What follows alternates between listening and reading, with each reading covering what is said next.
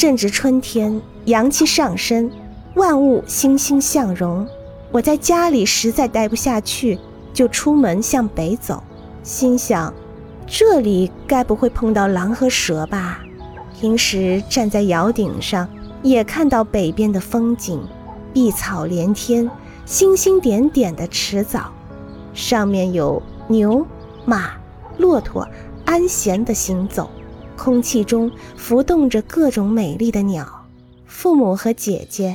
每天都是从这里踩着一条自己踏出来的小路往北出去的，在那小路的尽头，定然居住着人家。我想，一看究竟，说不定还会遇上他们。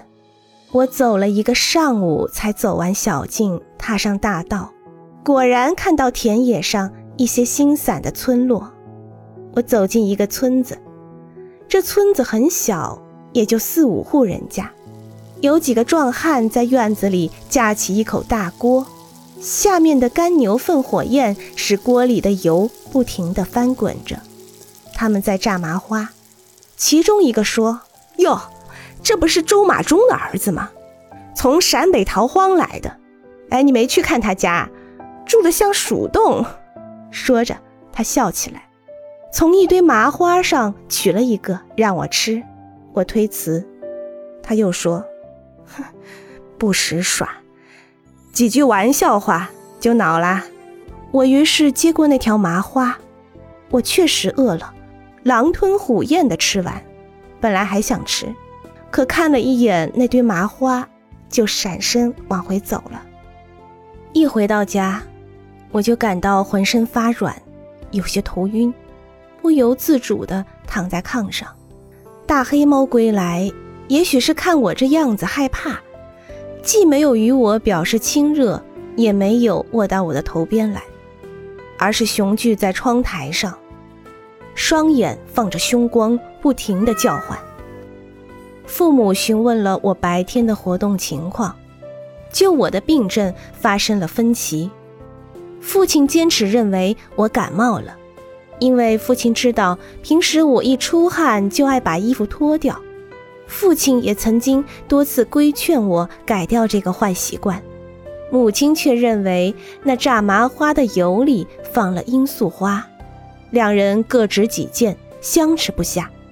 按父亲的意见，必须让我猛出一身汗，然后烧一锅开水，用热毛巾敷身；而母亲说根本用不着，症状明天就会过去。猫。人在窗台上烦人的凶叫着，使年轻夫妻的争执火上添油。父亲说服不了母亲，转脸一下将怒气冲向大黑猫，抄起手边的笤帚就向他砸去。猫惨叫一声，跳下地，从他专用的通道逃之夭夭。晚上我没有吃饭，头痛的要命。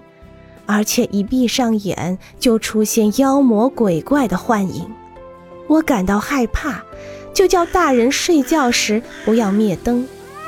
这土窑不仅温暖，而且安静，只有门窗微微响着春风刮过的声音。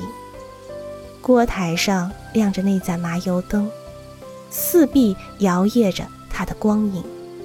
一家人都睡了。我听到父亲那轻微的鼾声，多么安详幸福！如果我不生病，如果没有刚才父母那场不愉快的争论。